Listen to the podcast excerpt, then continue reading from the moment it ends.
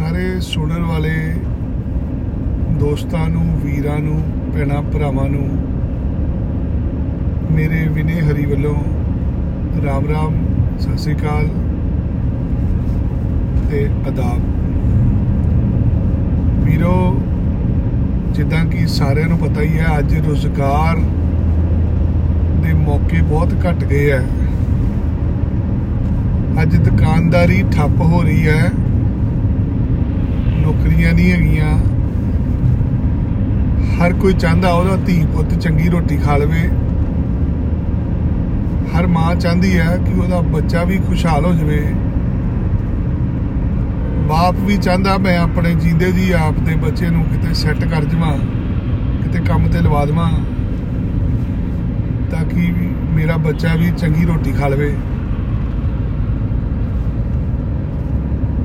ਅੱਜ ਸਮੱਸਿਆ social security ਦੀ ਬਣੀ ਹੋਈ ਹੈ। ਅਮੀਰ ਲੋਕ ਵੀ ਪਰੇਸ਼ਾਨ ਨੇ, ਗਰੀਬ ਲੋਕ ਵੀ ਪਰੇਸ਼ਾਨ ਨੇ। ਸਰਕਾਰੀ ਮੁਲਾਜ਼ਮ ਵੀ ਟੈਨਸ਼ਨ 'ਚ ਹੈ। ਤੇ ਕਾਰੋਬਾਰ ਕਰਨ ਵਾਲੇ ਵੀ ਬੜੇ ਮਾੜੇ ਦੌਰ 'ਚੋਂ ਨਿਕਲ ਰਹੇ ਨੇ। ਜਿੱਦਾਂ ਜਿੱਦਾਂ ਡਿਜੀਟਲਾਈਜੇਸ਼ਨ ਹੋਇਆ, ਕੰਪਿਊਟਰ ਦਾ ਯੁੱਗ ਆਇਆ, ਨੌਕਰੀਆਂ ਬਹੁਤ ਖਾਲੀਆਂ ਕੰਪਿਊਟਰ ਨੇ। ਜਿੱਥੇ ਇੱਕ ਫੈਕਟਰੀ ਨੂੰ, ਇੱਕ ਮਹੱਲੇ ਨੂੰ, ਇੱਕ ਇੰਸਟੀਚਿਊਸ਼ਨ ਨੂੰ ਚੌਕੀਦਾਰੀ ਕਰਨ ਵਾਸਤੇ 50-100 ਮੁਲਾਜ਼ਮਾਂ ਦੀ ਲੋੜ ਹੁੰਦੀ ਸੀ। ਅੱਜ ਉਹ ਚੌਕੀਦਾਰ ਦਾ ਜਿਹੜਾ ਕੰਮ ਸੀ, ਉਹ ਸੀਸੀਟੀਵੀ ਨੇ ਖੋਲਿਆ ਸੀਸੀਟੀਵੀ ਕੈਮਰਾ ਜੋ ਕਿ 24 ਘੰਟੇ ਚੱਲਦਾ ਹੈ, ਔਰ ਜਿਹਨੂੰ ਤਨਖਾਹ ਨਹੀਂ ਦੇਣੀ ਪੈਂਦੀ, ਜਿਹਨੂੰ ਭੁੱਖ ਨਹੀਂ ਲੱਗਦੀ, ਜਿਹੜਾ 24 ਘੰਟੇ ਰਾਖੀ ਕਰਦਾ ਇੱਕ ਉਦਾਹਰਣ ਹੈ ਵੀ ਜਿਹਦੇ ਕਰਕੇ ਆਪਾਂ ਕਹਿ ਸਕਦੇ ਹਾਂ ਬਹੁਤ ਸਾਰੇ ਦੁਨੀਆ ਦੇ ਲੋਕਾਂ ਦੀਆਂ ਨੌਕਰੀਆਂ ਚਲੇ ਗਈਆਂ। ਜਿੱਦਾਂ ਜਿੱਦਾਂ ਤਰੱਕੀ ਹੋ ਰਹੀ ਹੈ ਉਦਾਂ ਉਦਾਂ ਬੇਰੋਜ਼ਗਾਰੀ ਵੀ ਵੱਧਦੀ ਪਈ ਹੈ ਹਰ ਰੋਜ਼। ਜਿਹੜੇ ਬਾਹਰਲੇ ਮੁਲਕ ਨੇ, ਵੈਸਟਰਨ ਕੰਟਰੀਜ਼ ਨੇ, ਉਹਨਾਂ ਦੇ ਕੋਲ ਟੈਕਨੋਲੋਜੀ ਪਹਿਲਾਂ ਦੀ ਸੀਗੀ, ਉਹ ਪਹਿਲਾਂ ਲੋਕ ਸਿਆਣੇ ਨੇ।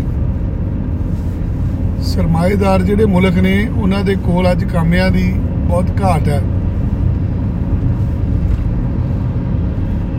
ਅਸੀਂ ਦੋ ਕੰਟਰੀਆਂ 'ਚ ਬੱਚਿਆਂ ਨੂੰ ਜਾਣ ਵਾਸਤੇ ਅਕਸਰ ਪ੍ਰਮੋਸ਼ਨ ਕਰਦੇ ਹਾਂ, ਆਸਟ੍ਰੇਲੀਆ ਤੇ ਕੈਨੇਡਾ।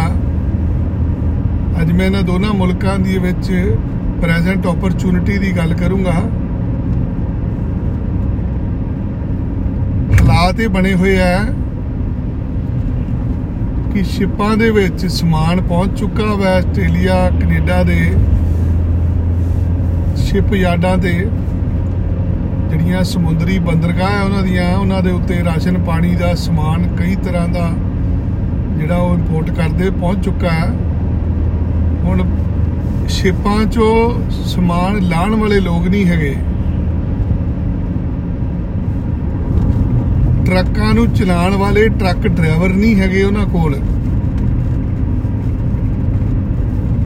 ਜੇ ਮਾਲ ਦੁਕਾਨ ਤੱਕ ਆ ਹੀ ਜਾਂਦਾ ਹੈ, ਉਸ ਮਾਲ ਨੂੰ ਖੋਲ ਕੇ ਸ਼ੈਲਫਾਂ ਤੇ ਰੱਖਣ ਵਾਲੇ ਲੋਕ ਨਹੀਂ ਹੈਗੇ। ਇਸ ਲੈਵਲ ਤੇ ਕਾਲ ਪੈ ਗਿਆ ਹੋਇਆ ਵਾ। ਜਿਹੜਾ ਸਧਾਰਨ ਬੰਦਾ 50000 ਲੱਖ ਰੁਪਈਆ ਕਮਾਉਂਦਾ ਸੀ ਭਲੇ ਵੇਲੇ ਅੱਜ 4-4 5-5 ਲੱਖ ਰੁਪਈਆ ਦੇ ਕੇ ਵੀ ਕੋਈ ਚੰਗਾ ਕਾਮਾ ਨਹੀਂ ਮਿਲਦਾ ਬਾਹਰਲੇ ਮੁਲਕਾਂ 'ਚ। ਜਿਹਦੇ ਚਲਦਿਆਂ ਉੱਥੇ ਦੀਆਂ ਸਰਕਾਰਾਂ, ਉੱਥੇ ਦੇ ਮੰਤਰੀ ਅਨਾਉਂਸਮੈਂਟਾਂ ਕਰ ਰਹੇ ਨੇ ਹਰ ਰੋਜ਼, ਤਾਂ ਜੋ ਵੱਧ ਤੋਂ ਵੱਧ ਲੋਕ ਬਾਹਰ ਜਾਣ ਵਾਸਤੇ ਤਿਆਰ ਹੋਣ। ਦੋ ਦਿਨ ਪਹਿਲਾਂ 15 ਤਰੀਕ ਨੂੰ ਆਸਟ੍ਰੇਲੀਅਨ ਸਰਕਾਰ ਵੱਲੋਂ ਵੀ ਪਾਲਿਸੀ ਅਨਾਉਂਸ ਕੀਤੀ ਗਈ ਤੇ ਕੈਨੇਡੀਅਨ ਸਰਕਾਰ ਵੱਲੋਂ ਵੀ ਆਪ ਦੇ ਅਗਲੇ 3 ਸਾਲ ਦੇ ਇਮੀਗ੍ਰੇਸ਼ਨ ਦੇ ਟਾਰਗੇਟ ਅੰਕੜੇ ਸਾਹਮਣੇ ਲਿਆਂਦੇ ਗਏ। ਕੈਨੇਡੀਅਨ ਮੰਤਰੀ ਨੇ ਕਿਹਾ, ਸਾਨੂੰ 4 ਲੱਖ 32 ਹਜ਼ਾਰ ਲੋਕਾਂ ਨੂੰ ਪੀਆਰ ਕਰਨਾ ਸੀ 2022 ਚ ਤੇ 4.5 ਲੱਖ ਲੋਕਾਂ ਨੂੰ ਅਸੀਂ ਪੱਕੇ ਕਰਨਾ ਹੈ 2023 ਚ। ਤੇ 4 ਲੱਖ 40 ਹਜ਼ਾਰ ਲੋਕਾਂ ਨੂੰ ਪੱਕੇ ਕਰਨਾ ਹੈ 2024 ਚ। ਕੁੱਲ ਮਿਲਾ ਕੇ 13 ਲੱਖ ਲੋਕਾਂ ਦੀ ਲੋੜ ਹੈ ਕੈਨੇਡਾ ਨੂੰ, ਜਿਨ੍ਹਾਂ ਨੂੰ ਉਹਨਾਂ ਨੇ ਪੱਕੇ ਤੌਰ ਤੇ ਨਾਗਰਿਕਤਾ ਦੇਣੀ ਹੈ। ਆਪਣੇ ਦੇਸ਼ ਦੀ ਪੀਆਰ ਦੇ ਵਾਸਤੇ 13 ਲੱਖ ਸਾਮੀਆਂ ਕੱਢੀਆਂ ਗਈਆਂ ਕੈਨੇਡੀਅਨ ਗਵਰਨਮੈਂਟ ਵੱਲੋਂ। ਦੋਸਤੋ, ਇਹ 13 ਬੰਦੇ ਜਾਂ 1300 ਜਾਂ 1 ਲੱਖ 13 ਹਜ਼ਾਰ ਦੀ ਗੱਲ ਨਹੀਂ ਹੋ ਰਹੀ। ਇਹ ਗੱਲ 13 ਲੱਖ ਲੋਕਾਂ ਦੀ ਹੋ ਰਹੀ ਹੈ। ਤੁਸੀਂ ਸੋਚ ਸਕਦੇ ਹੋ ਇਹਨਾਂ ਅੰਕੜਿਆਂ ਤੋਂ ਕਿ ਕਿਸ ਕਦਰ ਇਸ ਟਾਈਮ ਬੰਦਿਆਂ ਦੀ ਲੋੜ ਹੈ ਉੱਥੇ? ਤੇ ਮੇਰੀ ਬੇਨਤੀ ਹੈ, ਜੇਕਰ ਤੁਹਾਡਾ ਕੋਈ ਪਲਾਨ ਬਣਦਾ ਸੀ, ਤੁਸੀਂ ਕੋ ਬਾਹਰ ਜਾਣ ਵਾਸਤੇ ਕੰਟਰੀ ਲੱਭ ਰਹੇ ਸੀ, ਤਾਂ ਇਹ ਇੱਕ ਸਹੀ ਸਮਾਂ ਹੈ ਜਦੋਂ ਤੁਸੀਂ ਅਪਲਾਈ ਕਰਕੇ ਆਪਦੇ ਸੁਪਨਿਆਂ ਤੱਕ ਸੌਖੇ ਪਹੁੰਚ ਸਕਦੇ ਹੋ।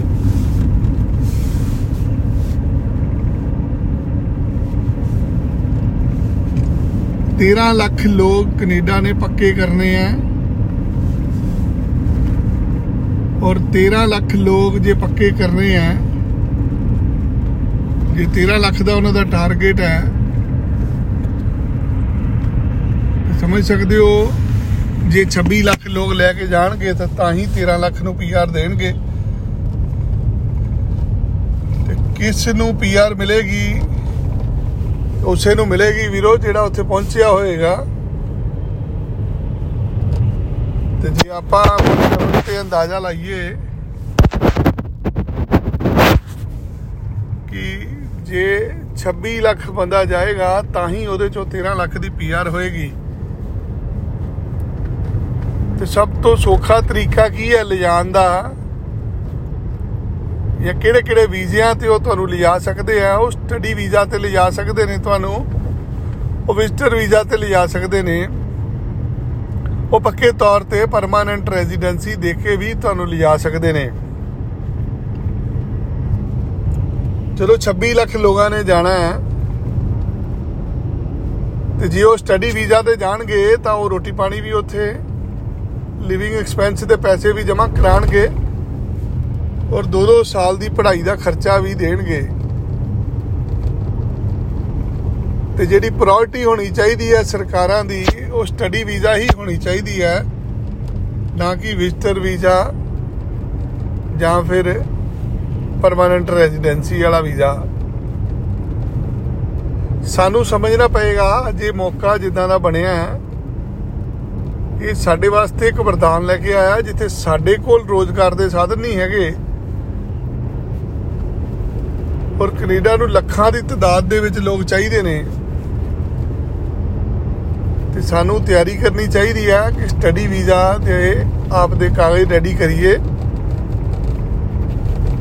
ਤਿਆਰੀ ਕਰੀਏ ਕਿਉਂਕਿ ਇਹ ਹੁਣ ਸਮਾਂ ਆ ਚੁੱਕਾ ਜਦੋਂ ਅਸੀਂ ਆਪ ਦੇ ਮਾਪੇ ਦੇ ਸੁਪਨੇ ਪੂਰੇ ਕਰਨੇ ਆ। ਭਲੇ ਵੇਲਿਆਂ ਦੇ ਵਿੱਚ ਬੜਾ ਔਖਾ ਹੁੰਦਾ ਸੀ ਬਾਹਰ ਜਾਣਾ। ਲੋਕ ਬਾਰਡਰ ਟੱਪ ਕੇ, ਕੰਧਾਂ ਟੱਪ ਕੇ 2 ਨੰਬਰ ਦੇ ਵਿੱਚ ਗਲਤ ਕਾਗਜ਼ ਬਣਾ ਕੇ ਬਾਹਰ ਜਾਂਦੇ ਸੀ। ਕੋਈ 6 ਮਹੀਨੇ ਬਾਅਦ ਪਹੁੰਚਦਾ ਸੀ, ਕੋਈ ਸਾਲ ਬਾਅਦ ਪਹੁੰਚਦਾ ਸੀ। ਅੱਜ ਇੱਜ਼ਤ ਦੇ ਨਾਲ ਟੌਰ ਦੇ ਨਾਲ ਪਾਸਪੋਰਟ ਤੇ ਵੀਜ਼ਾ ਲਵਾ ਕੇ ਜਹਾਜ਼ 'ਚ ਬਹਿ ਕੇ ਜਾਂਦੇ ਨੇ ਸਾਡੇ ਲੋਕ, ਸਟੱਡੀ ਵੀਜ਼ਾ ਦੇ ਰੂਪ ਦੇ ਵਿੱਚ। ਸੋ ਸਟੱਡੀ ਵੀਜ਼ਾ ਇੱਕ ਵਰਦਾਨ ਸਿੱਧ ਹੁੰਦਾ, ਸਾਡੇ ਪੰਜਾਬੀ ਵੀਰਾਂ ਵਾਸਤੇ। ਜਿਹਦੇ ਨਾਲ ਸਾਡੇ ਘਰ ਦੇ ਚੁੱਲ੍ਹੇ ਚੱਲਦੇ ਨੇ, ਜਿਹਦੇ ਨਾਲ ਸਾਡੇ ਪਰਿਵਾਰਾਂ ਦੀਆਂ ਦਵਾਈਆਂ ਆਉਂਦੀਆਂ ਜਿਹਦੇ ਨਾਲ ਸਾਡੀਆਂ ਧੀਆਂ ਭੈਣਾਂ ਵਿਆਹੀਆਂ ਜਾਂਦੀਆਂ ਇਹੀ ਉਹ ਇੱਕ ਤਰੀਕਾ ਬਚਿਆ ਹੈ, ਜਿਹਦੇ ਨਾਲ ਅਸੀਂ ਆਪਣੇ ਮਾਪੇ ਦੇ ਸੁਪਨੇ ਪੂਰੇ ਕਰ ਸਕਦੇ ਹਾਂ। ਅੱਜ ਕੈਨੇਡਾ ਜਾਣ ਵਾਸਤੇ ਕੀ ਚਾਹੀਦਾ ਹੈ? ਤੁਸੀਂ 12ਵੀਂ ਕਲਾਸ ਪਾਸ ਕੀਤੀ ਹੋਣੀ ਚਾਹੀਦੀ ਹੈ। ਜਿਹੜੀ ਬੇਸਿਕ ਰਿਕੁਆਇਰਮੈਂਟ ਹੈ। ਜਦੋਂ ਮੈਂ ਕਹਿੰਦਾ ਕਿ 12ਵੀਂ ਕਲਾਸ ਪਾਸ ਕੀਤੀ ਹੋਣੀ ਚਾਹੀਦੀ ਹੈ, ਇੱਥੇ ਵੀ ਥੋੜਾ ਜਿਹਾ ਟਵਿਸਟ ਆ ਜਾਂਦਾ ਹੈ ਕਿ ਬਹੁਤ ਸਾਰੇ ਇਦਾਂ ਦੇ ਕਾਲਜ ਵੀ ਨੇ ਜਿਹੜੇ 11ਵੀਂ ਪਾਸ ਤੇ ਵੀ ਦਾਖਲਾ ਦੇ ਦਿੰਦੇ ਨੇ। ਜਦੋਂ ਅਸੀਂ ਅਕਸਰ ਮਸ਼ਹੂਰੀ ਕਰਦੇ ਹਾਂ ਕਿ 12ਵੀਂ ਫੇਲ ਵਾਲੇ ਨੂੰ ਵੀ ਭੇਜ ਦਿਆਂਗੇ 12ਵੀਂ 33% ਵਾਲੇ ਨੂੰ ਵੀ ਭੇਜ ਦਿਆਂਗੇ। ਉਹਦੇ ਪਿੱਛੇ ਸਾਡਾ ਕੰਮ ਕਰਨ ਦੀ ਮਨਸ਼ਾ ਹੁੰਦੀ ਹੈ ਵੀ ਅਸੀਂ ਉਹਨੂੰ ਉਸ ਕਾਲਜ ਯੂਨੀਵਰਸਿਟੀ 'ਚ ਪਾਣਾ ਹੁੰਦਾ ਹੈ, ਜਿਹਦੀ ਰਿਕੁਆਇਰਮੈਂਟ 11ਵੀਂ ਕਲਾਸ ਹੋਵੇ। ਹੁਣ ਜੇਕਰ ਤੁਸੀਂ 11 ਜਮਾਤਾਂ ਵੀ ਪੜ੍ਹੀਆਂ ਤਾਂ ਫਿਰ ਵੀ ਤੁਸੀਂ ਕੈਨੇਡਾ ਦੀ ਫਾਈਲ ਲਾ ਸਕਦੇ ਜੀ। ਅਗਲਾ ਕੀ ਕਾਗਜ਼ ਚਾਹੀਦਾ ਹੈ? ਅਗਲਾ ਚਾਹੀਦਾ ਅੰਗਰੇਜ਼ੀ ਦਾ ਪ੍ਰੂਫ ਤੁਸੀਂ ਅੰਗਰੇਜ਼ੀ ਵਧੀਆ ਬੋਲ ਲੈਂਦੇ ਹੋ, ਲਿਖ ਲੈਂਦੇ ਹੋ। ਤੁਸੀਂ ਅੰਗਰੇਜ਼ੀ ਵਧੀਆ ਬੋਲ ਲੈਂਦੇ ਹੋ, ਲਿਖ ਲੈਂਦੇ ਹੋ। ਪੜ੍ਹ ਲੈਂਦੇ ਹੋ ਤਾਂ ਸੁਣ ਲੈਂਦੇ ਹੋ। ਚਾਰ ਤਰ੍ਹਾਂ ਦੀ ਅੰਗਰੇਜ਼ੀ ਦਾ ਟੈਸਟ ਹੁੰਦਾ ਹੈ। ਚਾਰਾਂ ਦੇ ਵਿੱਚ ਤੁਹਾਨੂੰ 6 ਬੈਂਡ ਲੈਣੇ ਪੈਂਦੇ ਆ ਅੱਜ ਦੀ ਡੇਟ ਦੇ ਵਿੱਚ ਬੈਂਡਾਂ ਵਾਲਿਆਂ ਦਾ ਵੀ ਬਹੁਤ ਔਖਾ ਹੋਇਆ ਦਾ ਕੰਮ। ਕਿਉਂਕਿ ਬੈਂਡਾਂ ਵਾਲੀ ਕੰਪਨੀ ਨੂੰ ਵੀ ਹੁਣ ਲੱਗਦਾ ਕਿ ਨਿਆਣਿਆਂ ਨੇ ਬਾਹਰ ਤਾਂ ਜਾਣੋਂ, ਹਟਣਾ ਨਹੀਂ। ਤੇ ਕੋਈ ਨਹੀਂ, ਇਹਨਾਂ ਦਾ ਇੱਕ ਅੱਧਾ ਬੈਂਡ ਥੱਲੇ ਰੱਖੋ। 2 4 5 ਵਾਰੀ ਦਾ ਪੇਪਰ ਦਊਗਾ। ਤੇ ਦੋਸਤੋ, ਜੋ ਬੈਂਡਾਂ ਦੇ ਵਿੱਚ ਮੈਨੂੰ ਦੇਖਣ ਨੂੰ ਮਿਲਿਆ ਕਿ ਪੰਜ ਬੈਂਡ ਤੱਕ ਤਾਂ ਸੌਖੇ ਦੇ ਦਿੰਦੇ ਨੇ। ਜਦੋਂ ਕਿਸੇ ਦਾ ਸਫ਼ਰ 5.5 ਤੋਂ 6 ਦੇ ਵਿੱਚ ਦਾ ਹੁੰਦਾ ਹੈ, ਉਹਨੂੰ ਬਹੁਤ ਜ਼ਿਆਦਾ ਡਿਲੇ ਕੀਤਾ ਜਾਂਦਾ ਉਹਦੀ ਮਾਰਕਿੰਗ ਬਹੁਤ ਜ਼ਿਆਦਾ ਟਫ ਕੀਤੀ ਜਾਂਦੀ ਆ ਵੀ ਕਿਸੇ ਤਰੀਕੇ ਇਹ 6 ਇੰਚ ਬੈਂਡ ਨਾ ਲੈ ਜਾਵੇ। ਇਸ ਕਰਕੇ ਬੇਨਤੀ ਆ ਵੀ ਬੈਂਡਾਂ ਵਾਲੀਆਂ ਚੀਜ਼ਾਂ ਵੀ ਸਾਈਡ ਤੇ ਰੱਖ ਦਿੱਤੀਆਂ ਜਾਣ। ਆਪਾਂ ਬੈਂਡਾਂ ਵਾਲੇ ਚੱਕਰ 'ਚ ਨਾ ਪਈਏ। ਜੇ ਆਪਾਂ ਸ਼ਾਦੀ ਤੇ ਜਾਣਾ ਹੁੰਦਾ ਬੈਂਡ ਬਾਜੇ ਲੈ ਕੇ, ਜੇ ਬੈਂਡ ਨਹੀਂ ਵੀ ਮਿਲਦਾ, ਆਪਾਂ ਬਾਜੇ ਨਾਲ ਵੀ ਸਾਰ ਸਕਦੇ ਆ ਇਹਦਾ ਕਈ ਤਰ੍ਹਾਂ ਦੇ ਸਾਜ਼ ਹੁੰਦੇ ਆ, ਕਈ ਤਰ੍ਹਾਂ ਦੇ 뮤직 ਇਕਵਿਪਮੈਂਟ ਹੁੰਦੇ ਆ। ਇਦਾਂ ਹੀ ਇੰਗਲਿਸ਼ ਨੂੰ ਚੈੱਕ ਕਰਨ ਦੇ ਵੀ ਕਈ ਤਰ੍ਹਾਂ ਦੇ ਸਰਟੀਫਿਕੇਟ ਕੋਰਸ ਹੁੰਦੇ ਆ। ਜਿੱਦਾਂ ਅਸੀਂ ਆਇਲਸ ਦਾ ਟੈਸਟ ਦਿੰਨੇ ਆ ਇਦਾਂ ਹੀ ਪੀਟੀ ਦਾ ਟੈਸਟ ਵੀ ਹੁੰਦਾ। ਜਿਹਨੂੰ ਪੀਅਰਸਨ ਟੈਸਟ ਆਫ ਇੰਗਲਿਸ਼ ਕਿਹਾ ਜਾਂਦਾ। ਇਦਾਂ ਹੀ ਸੈਲਪੀਪ ਦਾ ਟੈਸਟ ਵੀ ਹੁੰਦਾ ਇਹਦਾ ਟੋਫਲ ਦਾ ਟੈਸਟ ਵੀ ਹੁੰਦਾ। ਔਰ ਇਦਾਂ ਹਰ ਇੱਕ ਕਾਲਜ ਵੱਲੋਂ, ਕੈਨੇਡਾ ਵੱਲੋਂ ਆਪ ਦਾ ਟੈਸਟ ਵੀ ਬਣਾਇਆ ਗਿਆ ਹੁੰਦਾ। ਤੇ ਜਿਸ ਕਾਲਜ 'ਚ ਅਸੀਂ ਦਾਖਲਾ ਲੈਣਾ ਜੇ ਉਹ ਕਾਲਜ ਸਾਡਾ ਅੰਗਰੇਜ਼ੀ ਦਾ ਟੈਸਟ ਲੈ ਕੇ ਸਾਨੂੰ ਐਡਮਿਸ਼ਨ ਦੇ ਦਿੰਦਾ ਉਸ ਕੇਸ ਦੇ ਵਿੱਚ ਵੀ ਸਾਨੂੰ ਵੀਜ਼ਾ ਮਿਲ ਜਾਂਦਾ। ਸੋ ਦੋਸਤੋ, ਪਹਿਲਾਂ ਤਾਂ ਆਪਾਂ 12 ਜਮਾਤਾਂ ਪੜ੍ਹੇ ਹੋਈਏ, ਉਸ ਤੋਂ ਬਾਅਦ ਸਾਨੂੰ ਅੰਗਰੇਜ਼ੀ ਬੋਲਣੀ, ਲਿਖਣੀ, ਸੁਣਨੀ ਔਰ ਪੜ੍ਹਨੀ ਆਂਦੀ ਹੋਵੇ 6 ਲੱਖ ਰੁਪਈਆ ਕੈਨੇਡਾ ਦੇ ਬੈਂਕ 'ਚ ਜਮ੍ਹਾਂ ਕਰਾਉਣਾ ਪੈਂਦਾ ਰੋਟੀ ਪਾਣੀ ਦਾ ਖਰਚਾ। ਔਰ ਸਾਲ ਦੀ ਫੀਸ ਭਰ ਕੇ ਅਸੀਂ ਆਪ ਦੀ ਫਾਈਲ ਲਾ ਦਿੰਨੇ ਆ ਇਹ ਰਕਮ 12 ਤੋਂ 15 ਲੱਖ ਰੁਪਈਆ ਬਣਦੀ ਹੈ। ਦੋਆਂ ਢਾਈਆਂ ਮਹੀਨਿਆਂ ਦੇ ਵਿੱਚ ਸਾਡਾ ਕੰਮ ਹੋ ਜਾਂਦਾ ਔਰ ਅਸੀਂ ਜ਼ਿੰਦਗੀ ਦੀ ਲੜਾਈ, ਲੜਨ ਦਾ ਪਹਿਲਾ ਪੌੜਾ ਚੜ ਜੰਨੇ ਆ ਪਹਿਲਾ ਸਟੈਪ ਅਸੀਂ ਚੜ ਜੰਨੇ ਆ ਜਦੋਂ ਸਾਡਾ ਵੀਜ਼ਾ ਲੱਗ ਜਾਂਦਾ ਦੂਜਾ ਚੈਲੰਜ ਆਂਦਾ ਉੱਥੇ ਜਾ ਕੇ ਰੋਟੀ ਪਾਣੀ ਕਮਾਣੀ ਤੀਜਾ ਚੈਲੰਜ ਪੜ੍ਹਾਈ ਖਤਮ ਕਰਕੇ ਵਰਕ ਪਰਮਿਟ ਲੈਣਾ। ਚੌਥਾ ਚੈਲੰਜ ਆਪਦੀ ਪੀਆਰ ਦੀ ਐਪਲੀਕੇਸ਼ਨ ਲਾ ਕੇ ਪੀਆਰ ਲੈਣਾ। ਔਰ ਪੰਜਵਾਂ ਚੈਲੰਜ ਘਰ ਖਰੀਦਣਾ ਹੈ। ਔਰ ਛੇਵਾਂ ਚੈਲੰਜ ਵਿਆਹ ਕਰਾਣਾ ਹੈ। ਔਰ ਮਾਪੇ ਨੂੰ ਸੱਦਣਾ। ਇਦਾਂ ਜ਼ਿੰਦਗੀ ਦੀਆਂ 7-8 ਪੌੜੀਆਂ ਪੜ੍ਹ ਕੇ ਅਸੀਂ ਜ਼ਿੰਦਗੀ 'ਚ ਕਾਮਯਾਬ ਹੁੰਨੇ ਆ ਤੁਸੀਂ ਅੱਜ ਜ਼ਿੰਦਗੀ ਦਾ ਪਹਿਲਾ ਸਟੈਪ ਵੀ ਨਹੀਂ ਚੜੇ ਕਿਉਂਕਿ ਤੁਹਾਨੂੰ ਵੀਜ਼ਾ ਨਹੀਂ ਮਿਲਿਆ। ਤੇ ਪਹਿਲਾ ਸਟੈਪ ਚੜਨ ਵਾਸਤੇ ਤੁਹਾਨੂੰ ਅਪਲਾਈ ਕਰਨਾ ਪੈਣਾ। ਇਹ ਸਹੀ ਸਮਾਂ ਜੇ ਜੇ ਤੁਹਾਡਾ ਸਟੱਡੀ ਵੀਜ਼ਾ ਪਿਛਲੇ 6 ਮਹੀਨੇ, ਸਾਲ 2 ਸਾਲ ਦੇ ਵਿੱਚ ਰਿਫਿਊਜ਼ ਹੋਇਆ ਵੀਜ਼ਾ ਰਿਫਿਊਜ਼ ਹੋਣਾ ਸੁਭਾਵਿਕ ਸੀ ਕਿਉਂਕਿ ਵੀਜ਼ਾ ਰਿਫਿਊਜ਼ ਹੋਇਆ ਸੀ ਤੁਹਾਡਾ ਕੋਵਿਡ ਦੇ ਦੌਰਾਨ, ਜਿੱਥੇ ਰਿਫਿਊਜ਼ਲ ਲੈਟਰਾਂ ਦੇ ਉੱਤੇ ਲਿਖਿਆ ਆਇਆ ਕਿ ਸਾਨੂੰ ਨਹੀਂ ਲੱਗਦਾ ਤੁਸੀਂ ਜੈਨੂਅਨ ਸਟੂਡੈਂਟ ਜੇ, ਜਿਹੜੇ ਇਸ ਸਮੇਂ ਤੁਸੀਂ ਇਸ ਕੋਰਸ ਦੇ ਵਿੱਚ ਦਾਖਲਾ ਲੈ ਕੇ ਕੈਨੇਡਾ ਜਾਣਾ ਚਾਹੁੰਦੇ ਜੇ। ਤੁਸੀਂ ਸਮਝ ਸਕਦੇ ਹੋ ਕੋਵਿਡ ਦੇ ਵਿੱਚ ਨਹੀਂ ਸੀ ਚਾਹੁੰਦੀਆਂ ਸਰਕਾਰਾਂ ਕੋਵਿਡ ਫੈਲੇ। ਸਾਨੂੰ ਵੀ ਘਰਾਂ 'ਚ ਬਿਠਾ ਦਿੱਤਾ ਗਿਆ, ਦੁਕਾਨਾਂ ਬੰਦ ਕਰ ਦਿੱਤੀਆਂ ਗਈਆਂ। ਇਦਾਂ ਹੀ ਨਹੀਂ ਚਾਹੁੰਦੀ ਕੈਨੇਡੀਅਨ ਸਰਕਾਰ ਕਿ ਉਹਨਾਂ ਦੇ ਕੋਲ ਇਕੱਠ ਹੋਵੇ, ਉਹਨਾਂ ਦੇ ਕੋਲ ਬਲਕ ਦੇ ਵਿੱਚ ਐਪਲੀਕੇਸ਼ਨ ਜਾਵੇ। ਜਿਹਦੇ ਕਰਕੇ ਵੀਜ਼ੇ ਰਿਫਿਊਜ਼ ਹੋਏ, ਤੁਹਾਡਾ ਵੀਜ਼ਾ ਕੋਵਿਡ ਕਰਕੇ ਰਿਫਿਊਜ਼ ਹੋਇਆ। ਘੱਟ ਨੰਬਰਾਂ ਘੱਟ ਬੈਂਡ ਕਰਕੇ ਰਿਫਿਊਜ਼ ਨਹੀਂ ਹੋਇਆ। ਤੁਸੀਂ ਇੱਕ ਗਾਹਕ ਹੋ ਉਸ ਮੁਲਕ ਵਾਸਤੇ ਜਿਹਨੇ ਉਸ ਮੁਲਕ ਨੂੰ 15-20 ਲੱਖ ਰੁਪਈਆ ਦੇਣਾ ਹੈ। ਕੋਈ ਵੀ ਬੰਦਾ ਕਦੀ ਗਾਹਕ ਨੂੰ ਮਨਾ ਨਹੀਂ ਕਰਦਾ। ਜੇ ਉਹ ਤੁਹਾਡਾ ਵੀਜ਼ਾ ਰਿਫਿਊਜ਼ ਕਰਦੇ ਪਿਆ, ਸਿਰਫ ਇਸ ਕਰਕੇ ਕਰਦੇ ਪਿਆ ਕਿ ਉਹ ਕੋਵਿਡ ਨਹੀਂ ਚਾਹੁੰਦੇ ਕਿ ਫੈਲੇ। ਬਾਕੀ ਸਾਰੀਆਂ ਚੀਜ਼ਾਂ ਜਾਇਜ਼ ਹੁੰਦੀਆਂ ਜੀ। ਮੈਂ ਆਪਣੀ ਜ਼ਿੰਦਗੀ ਦੇ ਵਿੱਚ ਹਜ਼ਾਰਾਂ ਹੀ ਲੋਕਾਂ ਨੂੰ ਬਾਹਰ ਜਾਂਦਿਆਂ ਦੇਖਿਆ ਮੈਂ ਹਜ਼ਾਰਾਂ ਹੀ ਫਾਈਲਾਂ ਆਪਣੇ ਹੱਥਾਂ ਨਾਲ ਕੱਢੀਆਂ ਮੈਂ ਹਜ਼ਾਰਾਂ ਹੀ ਬੰਦਿਆਂ ਨੂੰ ਪੀਆਰ ਹੁੰਦਿਆਂ ਦੇਖਿਆ ਕੋਈ ਨਹੀਂ ਜੇ ਫ਼ਰਕ ਹੁੰਦਾ।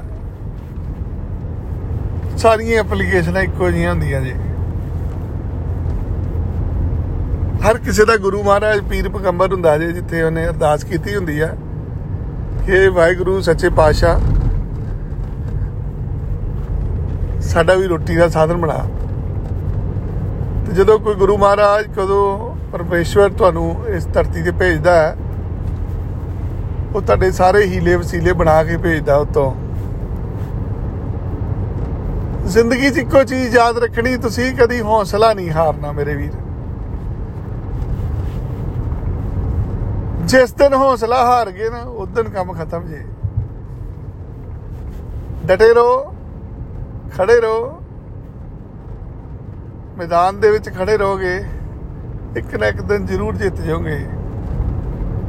ਜੇ ਨਹੀਂ ਵੀ ਜਿੱਤੋਗੇ, ਸਿੱਖੋਗੇ ਤਾਂ ਸਹੀ। ਇਸ ਕਰਕੇ ਜੇ ਤੁਹਾਡਾ 2 4 5 ਵਾਰੀ ਰਿਫਿਊਜ਼ ਹੋ ਚੁੱਕਾ ਹੈ, ਇਹਨੂੰ ਕਰ ਲਓ ਦੁਬਾਰਾ ਅਪਲਾਈ ਮਿਲ ਜੂਗਾ ਜਲਦੀ ਵੀਜ਼ਾ। ਪਿਛਲੇ 3-4 ਦਿਨਾਂ 'ਚ ਇੱਕ 'ਚ 5.5 2 'ਚ 5.5 ਵਾਲੇ ਆ ਵੀਜ਼ੇ ਆਣੇ ਸ਼ੁਰੂ ਹੋ ਗਏ। ਜਿਹੜਾ ਕੰਮ ਰੁਕਿਆ ਸੀ ਉਹ ਖਤਮ ਹੋ ਗਿਆ। ਕੋਵਿਡ ਜਾਂਦਾ ਨਜ਼ਰ ਆ ਰਿਹਾ। ਹੈ ਅਗਲੇ 5-7 ਦਿਨਾਂ ਦੇ ਵਿੱਚ ਅਸੀਂ ਬਹੁਤ ਵੱਡੇ ਲੈਵਲ ਦੇ ਉੱਤੇ ਹਨੇਰੀ ਆਂਦੀ ਦੇਖਾਂਗੇ। ਆਸਟ੍ਰੇਲੀਆ ਦੇ ਵੀਜ਼ਿਆਂ ਦੇ ਵੀ। ਆਸਟ੍ਰੇਲੀਆ ਉਹ ਮੁਲਕ ਜਿਹੜਾ ਦੁਨੀਆ ਦੇ ਵਿੱਚ ਕੱਲਾ ਮੁਲਕ ਹੈ ਜਿਹਦੇ ਆਲੇ ਦੁਆਲੇ ਕੁਝ ਨਹੀਂ ਹੈਗਾ। ਚਾਰੇ ਪਾਸੇ ਪਾਣੀ ਹੈ। ਔਰ ਦੁਨੀਆ ਦਾ ਸਭ ਤੋਂ ਵੱਡਾ ਖੇਤਰਫਲ ਹੈ। ਹਰ ਚੀਜ਼ ਉਹਨਾਂ ਨੂੰ ਇੰਪੋਰਟ ਕਰਨੀ ਪੈਂਦੀ ਹੈ। ਔਰ 2 ਸਾਲ ਤੋਂ ਮੁਲਕ ਬੰਦ ਸੀ। ਜਿਹਦੀ ਆਰਥਿਕ ਪੋਜੀਸ਼ਨ ਬਹੁਤ ਖਰਾਬ ਹੋ ਚੁੱਕੀ ਹੈ ਜੀ ਰੇਟ 'ਚ। ਸਰਕਾਰਾਂ ਨੂੰ ਬਹੁਤ ਘਾਟੇ ਪੈ ਚੁੱਕੇ ਆ ਰਿਸੈਸ਼ਨ ਦੇ ਵਿੱਚ ਨੇ ਸਰਕਾਰਾਂ। ਜਿਹਦੇ ਕਰਕੇ ਕਾਮਿਆਂ ਦੀ ਮੰਗ ਵਧੀ ਹੈ। ਪ੍ਰਧਾਨ ਮੰਤਰੀ ਉੱਥੇ ਦੇ ਕਹਿ ਰਹੇ ਨੇ, ਅਸੀਂ ਸਟੂਡੈਂਟ ਨੂੰ ਫੁੱਲ ਟਾਈਮ ਕੰਮ ਕਰਨ ਦੀ ਪਰਮਿਸ਼ਨ ਦੇ ਰਹੇ ਹਾਂ। ਅਸੀਂ ਸਟੂਡੈਂਟ ਨੂੰ ਲੋਲੀਪੌਪ ਦੇ ਰਹੇ ਹਾਂ। ਐਪਲੀਕੇਸ਼ਨ ਫੀਸ ਦਾ 630 ਡਾਲਰ ਦਾ। ਕਿ ਬੇਟਾ 630 ਡਾਲਰ ਅਸੀਂ ਤੈਨੂੰ ਵਾਪਸ ਕਰ ਦੇਵਾਂਗੇ ਤੇਰੀ ਇਮੀਗ੍ਰੇਸ਼ਨ ਦੀ ਫੀਸ ਆ ਜਾ ਸਾਡੇ ਕੋਲ ਅਪਲਾਈ ਕਰ ਲੈ। ਉਹਨਾਂ ਨੂੰ ਨਹੀਂ ਪਤਾ ਕਿ ਸਾਨੂੰ 630 ਛੱਡੋ, ਸਾਡੇ ਕੋਲ 6030 ਹੋਰ ਲੈ ਲਓ, ਸਾਨੂੰ ਵੀਜ਼ਾ ਦੇ ਦਿਓ। ਅਸੀਂ ਤਾਂ ਅੱਗੇ ਅੱਕੇ ਪਏ ਆ ਤੇ ਰਹਿ ਰਹਿ ਗਏ ਚੇਲੀਆ ਦਾ ਇਹ ਫਾਇਦਾ, ਤੀਵੀਂ ਆਦਮੀ ਇਕੱਠੇ ਚੱਲ ਜਾਂਦੇ ਆ। ਜਿਹੜਾ ਜਵਾਕ ਪੜ੍ਹਾਈ 'ਚ ਮਾੜਾ ਹੈ, ਅਗਲਾ ਵਿਆਹ ਕਰਾ ਕੇ ਬਾਹਰ ਚੱਲ ਜਾਂਦਾ। ਆਸਟ੍ਰੇਲੀਆ ਦਾ ਫਾਇਦਾ 5.5 ਬੈਂਡ ਤੇ ਵੀ ਵੀਜ਼ਾ ਲੱਗ ਜਾਂਦਾ। ਜੇ ਕਿਸੇ ਕੋ ਬੈਂਡ ਬਾਜੇ ਨਹੀਂ ਹੈਗੇ, ਉਹਦੇ ਤੋਂ ਬਿਨਾ ਵੀ ਕੰਮ ਹੋ ਜਾਂਦਾ। ਜੇ ਪਤੀ ਪਤਨੀ ਦਾ ਵਿਆਹ ਨਵਾਂ ਹੋਇਆ ਔਰ ਪਤੀ ਪੜਿਆ ਲਿਖਿਆ ਨਹੀਂ ਹੈਗਾ, ਫਿਰ ਵੀ ਵੀਜ਼ਾ ਲੱਗ ਜਾਂਦਾ। ਔਰ ਇਕੱਠੇ ਵੀਜ਼ਾ ਅਪਲਾਈ ਹੁੰਦਾ, ਇਕੱਠੇ ਮਿਲਦਾ। ਜਿਨ੍ਹਾਂ ਦੇ ਇੱਕ ਦੋ ਜਵਾਕ ਨੇ, ਜਵਾਕ ਵੀ ਨਾਲ ਚੱਲ ਜਾਂਦੇ ਨੇ। ਸੋ ਗੱਲ ਮੁੱਕਦੀ ਵੀਰੋ ਉੱਥੇ ਆ ਕਿ ਇਹ ਟਾਈਮ ਇਹ ਸਮਾਂ ਸੰਭਾਲਣ ਵਾਲੀ ਗੱਲ ਹੈ ਆਸਟ੍ਰੇਲੀਆ, ਕੈਨੇਡਾ ਦੋਵੇਂ ਹੀ ਅੱਜ ਖੜੇ ਨੇ ਬਾਜਾ ਮਾਰਦੇ ਨੇ। ਅਸੀਂ ਦੇਖਣਾ ਕਿ ਅਸੀਂ ਕੀ ਡਿਸੀਜਨ ਲੈਣਾ ਹੈ। ਜਾਂਦੇ ਜਾਂਦੇ ਟਾਈਮ ਦੀ ਗੱਲ ਕਰ ਦੂੰਗਾ, ਕਿੰਨਾ ਸਮਾਂ ਲੱਗਣਾ। ਜੇ ਆਸਟ੍ਰੇਲੀਆ ਜਾਣਾ, ਮਹੀਨਾ, ਸਵਾ ਮਹੀਨਾ, ਡੇਢ ਮਹੀਨਾ, ਦੇ ਵਿੱਚ ਵਿਚਾਰ ਪਾਰ ਜੇ ਕੈਨੇਡਾ ਦੀ ਫਾਈਲ ਲਾਓਗੇ ਤਾਂ 4 ਮਹੀਨੇ 6 ਮਹੀਨੇ ਜਾਂ 8 ਮਹੀਨੇ। 4 6 8 ਮਹੀਨੇ ਲੱਗਣਗੇ। ਤੁਸੀਂ ਕੈਨੇਡਾ ਚਲ ਜਾਓਗੇ। ਜਾਂ ਮਹੀਨਾ, ਸਵਾ ਮਹੀਨਾ, ਡੇਢ ਮਹੀਨਾ ਲੱਗੇਗਾ। ਤੁਸੀਂ ਆਸਟ੍ਰੇਲੀਆ ਚਲ ਜਾਓਗੇ। ਪੈਸੇ ਅਸੀਂ ਲੈਣੇ ਆ ਵੀਜ਼ਾ ਲੱਗਣ ਤੋਂ ਬਾਅਦ। ਕਿਉਂ? ਕਿਉਂਕਿ ਪੈਸੇ ਡੁੱਬਣ ਲੱਗ ਪਏ। ਤੁਸੀਂ ਜਿਹੜੇ ਪੈਸੇ ਤਾਰਦੇ ਹੋ ਜਿਸ ਵੀ ਕਿਸੇ ਕਾਲਜ ਯੂਨੀਵਰਸਿਟੀ ਨੂੰ ਪੈਸੇ ਤਾਰਦੇ ਹੋ ਆਸਟ੍ਰੇਲੀਆ ਦੇ ਵਿੱਚ, ਉਸ ਕਾਲਜ ਦੀ ਰਿਫੰਡ ਪਾਲਿਸੀ ਪੜ੍ਹ ਲਿਆ ਕਰੋ, ਉਹਦੇ ਵਿੱਚ ਕਲੀਅਰ ਲਿਖਿਆ ਹੋਇਆ ਕਿ ਜਿਹੜੀ ਇਹ ਫੀਸ ਤਾਰਤੀ ਨਾ, ਇਹ ਵਾਪਸ ਨਹੀਂ ਦੇਣੀ ਉਹਨਾਂ ਨੇ। ਜੇ ਤੁਹਾਡਾ ਵੀਜ਼ਾ ਰਿਫਿਊਜ਼ ਹੋ ਗਿਆ ਕਿਸੇ ਹੋਰ ਰੀਜ਼ਨ ਨਾਲ, ਤੁਹਾਡੇ ਕਿਸੇ ਸਰਟੀਫਿਕੇਟ ਦੀ ਵਜ੍ਹਾ ਨਾਲ, ਕੋਈ ਵੀ 네ਗੇਟਿਵ ਰੀਜ਼ਨ ਦੇ ਨਾਲ ਤੁਹਾਡਾ ਆਸਟ੍ਰੇਲੀਆ ਦਾ ਜੇ ਸਟੱਡੀ ਵੀਜ਼ਾ ਰਿਫਿਊਜ਼ ਹੋ ਗਿਆ, ਤੁਹਾਡੀ ਜਿਹੜੀ ਪੈਸੇ ਦਿੱਤੇ ਹੋਏ ਆ ਉਹ ਫੋਰਫਿਟਡ ਹੋ ਜਾਂਦੇ ਆ। ਮਤਲਬ ਤੁਹਾਡੇ ਪੈਸੇ ਖੁਰਦ-ਬੁਰਦ ਕਰ ਦਿੱਤੇ ਜਾਂਦੇ ਆ। ਨਾਨ ਰਿਫੰਡੇਬਲ ਹੁੰਦੀ ਹੈ ਤੁਹਾਡੀ ਟਿਊਸ਼ਨ ਫੀਸ ਜੇ ਤੁਹਾਡੀ ਐਪਲੀਕੇਸ਼ਨ ਦੇ ਵਿੱਚ ਪਾਇਆ ਜਾਂਦਾ ਕਿ ਤੁਸੀਂ ਕੋਈ ਗਲਤ ਕਾਗਜ਼ ਲਗਾਇਆ ਜਾਂ ਤੁਸੀਂ ਗਲਤ ਇਨਫੋਰਮੇਸ਼ਨ ਦੇ ਕੇ ਇਮੀਗ੍ਰੇਸ਼ਨ ਨੂੰ ਬੇਵਕੂਫ ਬਣਾਉਣ ਦੀ ਕੋਸ਼ਿਸ਼ ਕੀਤੀ ਹੈ ਕੈਨੇਡਾ ਵਾਲਾ ਕੰਮ ਦੇਖ ਲਿਆ ਆਪਾਂ। ਕਿ ਤਿੰਨ ਕਾਲਜਾਂ ਨੇ ਬੈਂਕਰਪਸੀ ਫਾਈਲ ਕਰਤੀ, ਬਾਕੀ ਸੱਤ ਕਾਲਜ ਪੈਸੇ ਨਹੀਂ ਮੋੜਦੇ ਪਏ। ਕੁਛ ਇਦਾਂ ਦਾ ਹੀ ਟੋਰਾਂਟੋ ਦੇ ਦੋ ਚਾਰ ਕਾਲਜਾਂ ਵਾਲੇ ਵੀ ਇਹੀ ਕਰਤੂਤ ਕਰਦੇ ਪਏ ਆ ਕਿ ਪੈਸੇ ਨਹੀਂ ਮੋੜਦੇ ਪਏ। ਇਹ ਇਦਾਂ ਦੇ ਦੋ ਚਾਰ ਪੰਜ ਗੰਦੇ ਪ੍ਰੋਵਾਈਡਰਾਂ ਕਰਕੇ ਇੰਡਸਟਰੀ ਦਾ ਨਾਂ ਖਰਾਬ ਹੁੰਦਾ। ਸਟੂਡੈਂਟ ਵੀ ਸ਼ੱਕ ਦੀ ਨਿਗਾਹ ਨਾਲ ਦੇਖਦਾ ਕਾਲਜ ਯੂਨੀਵਰਸਿਟੀ ਨੂੰ ਸਟੂਡੈਂਟ ਏਜੰਟ ਨੂੰ ਵੀ ਮਾੜਾ ਸਮਝਦਾ। ਇਸ ਕਰਕੇ ਬੇਨਤੀ ਹੈ ਕਿ ਪੰਜੇ ਉਂਗਲਾਂ ਇੱਕੋ ਜਿਹੀਆਂ ਨਹੀਂ ਹੁੰਦੀਆਂ। ਦੇਖੋ, ਸਮਝੋ, ਪਰਖੋ, ਫੇਰ ਅਪਲਾਈ ਕਰੋ। ਬਾਕੀ ਸਾਡਾ ਤੇ ਕੰਮ ਹੀ ਵੱਖਰਾ ਆਈ ਤੇ ਲੈਣੇ ਹੀ ਵੇਹੇ ਵੀ ਜੇ ਲੱਗਣ ਤੋਂ ਬਾਅਦ। ਅਸੀਂ ਤੁਹਾਨੂੰ ਉਸ ਕਾਲਜ ਯੂਨੀਵਰਸਿਟੀ 'ਚ ਭੇਜਣਾ, ਜਿੱਥੇ ਪੈਸੇ ਬਾਅਦ 'ਚ ਦਿੱਤੇ ਜਾਣੇ ਆ। ਤਾਂ ਕਿ ਕੰਮ ਹੋਵੇ, ਨਾ ਹੋਵੇ, ਪੈਸੇ ਨਾ ਤੁਹਾਡੇ ਖਰਾਬ ਹੋਣ। ਕਿਹਾ ਹੀ ਜਾਂਦਾ, ਸਵਾਰੀ ਆਪਣੇ ਸਮਾਨ ਦੀ ਆਪ ਜ਼ਿੰਮੇਵਾਰ ਹੈ। ਹੁਣ ਬੱਸ ਟ੍ਰੇਨ 'ਚ ਸਫ਼ਰ ਕਰਨਾ ਹੈ ਜੇ ਤੁਸੀਂ। ਜੇ ਪਬਲਿਕ ਟਰਾਂਸਪੋਰਟ 'ਤੇ ਸਫ਼ਰ ਕਰਨ ਦਾ ਮਨ ਹੈ, ਤੇ ਤੁਸੀਂ ਆਪਦੇ ਆਪ ਨੂੰ ਆਪ ਸੰਭਾਲ ਕੇ ਚੱਲਣਾ ਹੈ। ਇਦਾਂ ਹੀ ਜੇ ਤੁਸੀਂ ਬਾਹਰ ਜਾਣ ਵਾਸਤੇ ਪਹਿਲਾਂ ਪੈਸੇ ਦੇਣੇ ਆ ਤੇ ਇਹ ਸੋਚ ਕੇ ਦੇਣੇ ਆ ਵੀ ਜੇ ਕੱਲ ਨੂੰ ਨਾ ਵੀ ਵਾਪਸ ਮਿਲਣਗੇ, ਤਾਂ ਮੈਂ ਸਰਵਾਈਵ ਕਰ ਲਾਂਗਾ। ਐਵੇਂ ਬਾਅਦ ਚ ਲੋਕਾਂ ਨੂੰ ਗਾਲਾਂ ਕੱਢਣ ਨੂੰ ਜਾਂ ਕਿਸੇ ਹੋਰ ਨੂੰ ਮੰਦਾ ਚੰਗਾ ਬੋਲਣਾ ਜਾਂ ਆਪਣੇ ਮੱਥੇ ਤੇ ਹੱਥ ਮਾਰਨਾ ਵੀ ਮੇਰੇ ਕੋਲ ਗਲਤੀ ਹੋ ਗਈ, ਉਹਦੇ ਨਾਲ ਵਧੀਆ ਕਿ ਪਹਿਲਾਂ ਪੈਸੇ ਨਾ ਤਾਰੋ। ਜਦੋਂ ਪਹਿਲਾਂ ਪੈਸੇ ਦੇ ਦਿੰਦੇ ਹੋ, ਏਜੰਟ ਦਾ ਮੋਟਿਵ ਸੋਲਵ ਹੋ ਜਾਂਦਾ। ਜਰਾ ਜਾਣਕਾਰੀ ਲਈ ਇਹ ਵੀਡੀਓ ਦੇ ਨਾਲ ਮੇਰਾ ਤੁਹਾਨੂੰ ਫੋਨ ਨੰਬਰ ਮਿਲਦਾ ਹੋਵੇਗਾ ਇਸ ਨੰਬਰ ਤੇ ਤੁਸੀਂ WhatsApp ਦੇ ਜ਼ਰੀਏ ਜਾਂ ਕਾਲ ਕਰਕੇ ਸਾਡੇ ਦਫ਼ਤਰ ਵਿਜ਼ਿਟ ਕਰ ਲਓ। ਜਲੰਧਰ, ਅੰਮ੍ਰਿਤਸਰ, ਮੋਹਾਲੀ, ਚੰਡੀਗੜ੍ਹ, ਕਰਨਾਲ ਸਾਡੇ ਦਫ਼ਤਰ ਨੇ। ਜਿੱਦਨ ਵੀ ਆਣਾ, ਇੱਕ ਦਿਨ ਪਹਿਲਾਂ ਮੈਨੂੰ ਫੋਨ ਕਰ ਲਓ। ਆਓ, ਬੈਠੋ, ਮਿਲੋ ਸਾਡੇ ਨਾਲ। ਸਮਝੋ ਕਿੱਦਾਂ ਤੁਸੀਂ ਆਪਣੇ ਮਾਪੇ ਦੇ ਸੁਪਨੇ ਪੂਰੇ ਕਰ ਸਕਦੇ ਹੋ। ਇਹ ਛੋਟੀ ਜੀ ਪੇਸ਼ਕਸ਼ ਸੀ, ਇੱਕ ਪੋਡਕਾਸਟ ਦੇ ਜ਼ਰੀਏ ਕਿ ਤੁਹਾਨੂੰ ਸਮਝਾਇਆ ਜਾਵੇ ਕੀ ਅੱਜ ਦੇ ਰਾਤ ਚੱਲ ਰਹੇ ਨੇ। ਚੰਗਾ ਲੱਗਾ, ਜਰੂਰ ਇਹਨੂੰ ਸ਼ੇਅਰ ਕਰ ਦਿਓ ਜਾਂ ਕਮੈਂਟ ਬਾਕਸ ਦੇ ਵਿੱਚ ਆਪ ਦਾ ਸਵਾਲ ਲਿਖ ਦਿਓ। ਧੰਨਵਾਦ, ਜੈ ਸ਼੍ਰੀ ਰਾਮ। ਉਹਦੇ ਵਾਸਤੇ ਰਹੋ, ਸਾਰੇ ਮੇਰੇ ਵੀਰੋ ਭੈਣੋ ਭਰਾਓ। ਇੱਕ ਵਾਰ ਫਿਰ ਜਲਦੀ ਮਿਲਾਂਗੇ ਇੱਕ ਨਵੀਂ ਪੋਡਕਾਸਟ ਨਾਲ।